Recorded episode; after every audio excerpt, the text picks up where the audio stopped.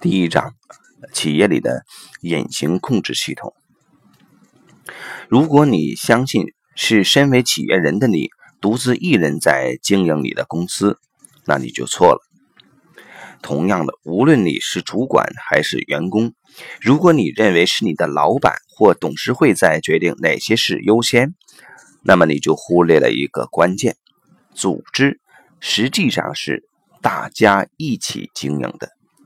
但这意思不是说我们处境一样，更和苏维埃时代的共产制度无关，并非只有属于这个组织的人才参与它的成功或失败，其他人也插了一脚，比如说客户、股东、使用者、竞争者，有时还包括国外的加盟商，他们就像网络一样，创造出一个强大的整体，大于各部分的总和。而整体就像一个活的系统在运作，其动力产生的作用常和公司高层做出的决策刚好相反。怎么会这样呢？想想个体吧，你会看到人人显然都有盲点，有时也会做出无意识的行动和反应。至少从弗洛伊德时代开始，人们已经啊普遍接受无意识对我们的行动。感受、思考有着莫大的影响。我们的理性思考和行为常被比喻为一个坚果壳漂浮在无意识的大海里。只要海面风平浪静，坚果壳的船长就相信一切都在他的掌控之中。不止个体会受到无意识的影响，人类系统啊，包括家庭、组织、企业也受它影响。马丁·布伯的有句名言一语道破这个结论：无意识并非存在于个体心里，而是存在于个体之间。人与人之间的无意识，不仅是一种可以在足球赛、流行音乐会或竞演、竞选演说中观察到的大众心理现象，更是组织、部门、团队里强大但隐形的结构。按照它自己的规则和原理在运作，因此我们讲的是一个系统以及系统的规则。到底什么是系统？简单来说，系统就是好几个元素，这些元素彼此相连，关系不断变动。一个元素一有改变，其他所有的元素都会同时改变。并非所有的技术系统都都这样，但只要是活的系统，必定如此，包括人、组织和企业。如果一个公司系统里人事物之间的关系随时都在变动，这代表我们必须放下以因果方式来思考的舒服习惯。活系统的网络里，不见得。总是先有因才有果，有可能果出现的时候，却完全找不到因。果可能是和因在不同地方却同时发生的结果，它是隐形的，而这个果的本身又源自另外一个因。从因果链的理论来看。我们会看到一个循环的图像，事件在好几个不同的地方同时发生，导致了一些结果，而结果也发生在好几个不同的地方。面对棘手情况时，常见的反应是找出有过失或谁该负责的人。然而，这么做效果不大，因为解决不了问题。从系统的角度来看，有过失的一方。不见得就是噪音，反而可能是他承担了系统的症状。因此，这个人该受谴责的行为，可能只是隐形的系统连接所产生的果。打个比喻，开除有罪之人的解决方法，就像如果开车时老是遇到红灯，那就把灯杆拔了继续开一样。企业顾问格罗。霍维亚克以青蛙水池为例来看系统的交互效应。呃，说想象有一个池塘，我们观察这个池塘里的青蛙密度，青蛙的数量和它们可以取得的食物量密切相关。如果青蛙的数量因为食物过剩而增加了，那么它们得到的食物就变少了，进而导致青蛙数量下降。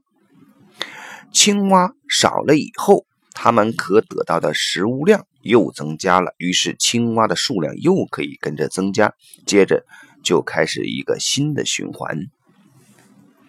然而，他没说的是，青蛙还要苦恼另一个问题，而人类可能也有这个问题，他们不见得能认出食物。青蛙只有在呃苍蝇飞舞的时候才能认得它出来，才会抓到它。如果苍蝇一动不动，就算它站在青蛙旁边，青蛙也看不见它。结果，纵然有美味的苍蝇围绕在青蛙旁边，只要苍蝇们够懒，懒到一动也不动，青蛙就有可能饿死。我们从这个青蛙的例子中学到，别对正停在我们鼻子上的解决方法视而不见。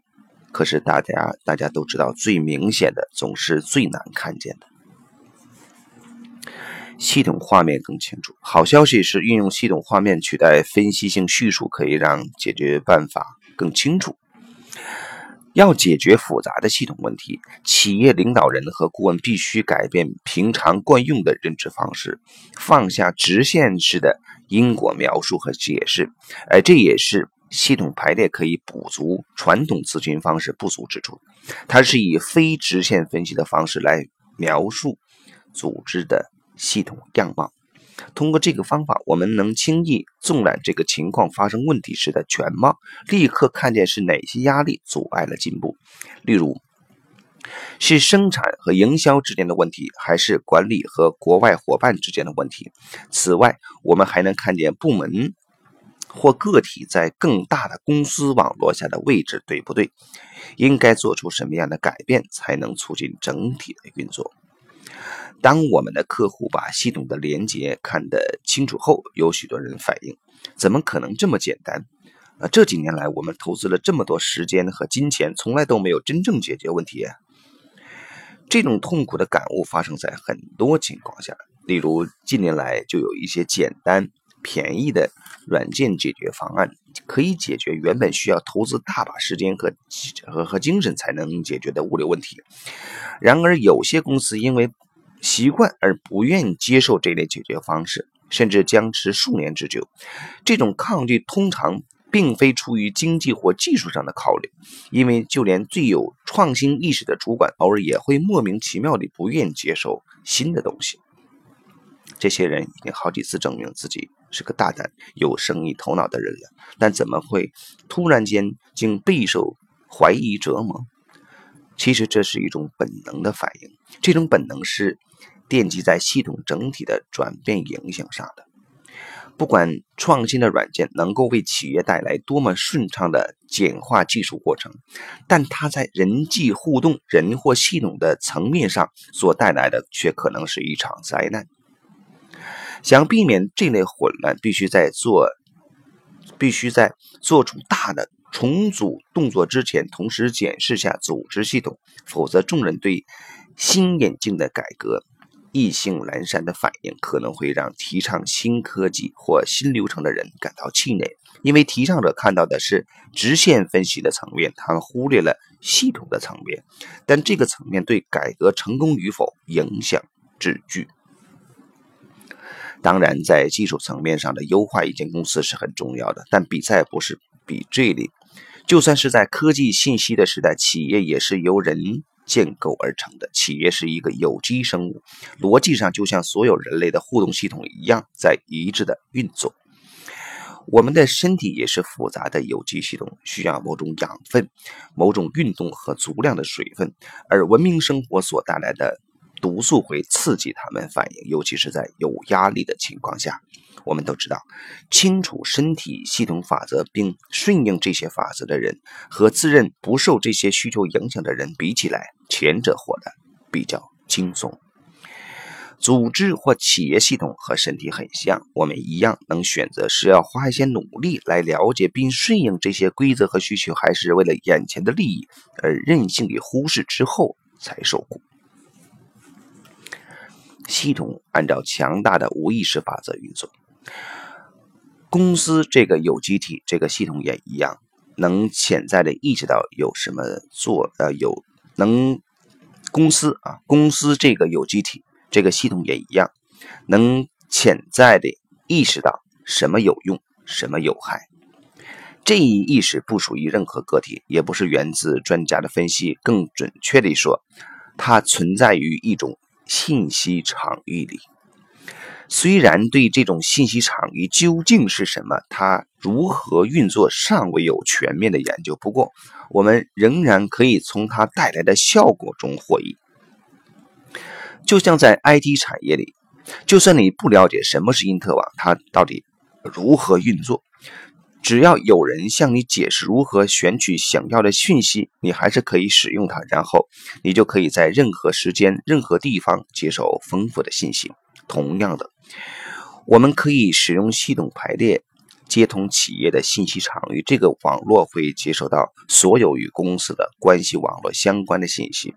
我们能从这个网络选取想要的信息。这个信息场域实际上如何运作？它的运作是无意识的，因为系统的信息处于一种被动的状态。由于相关者通常不会有意识的使用它，因此反而会说那是一种直觉本能的反应。比如说。公司的生产部门主管可能不是很清楚业务和某客户之间到底发生了什么事，然而这件事情还是直接影响了他。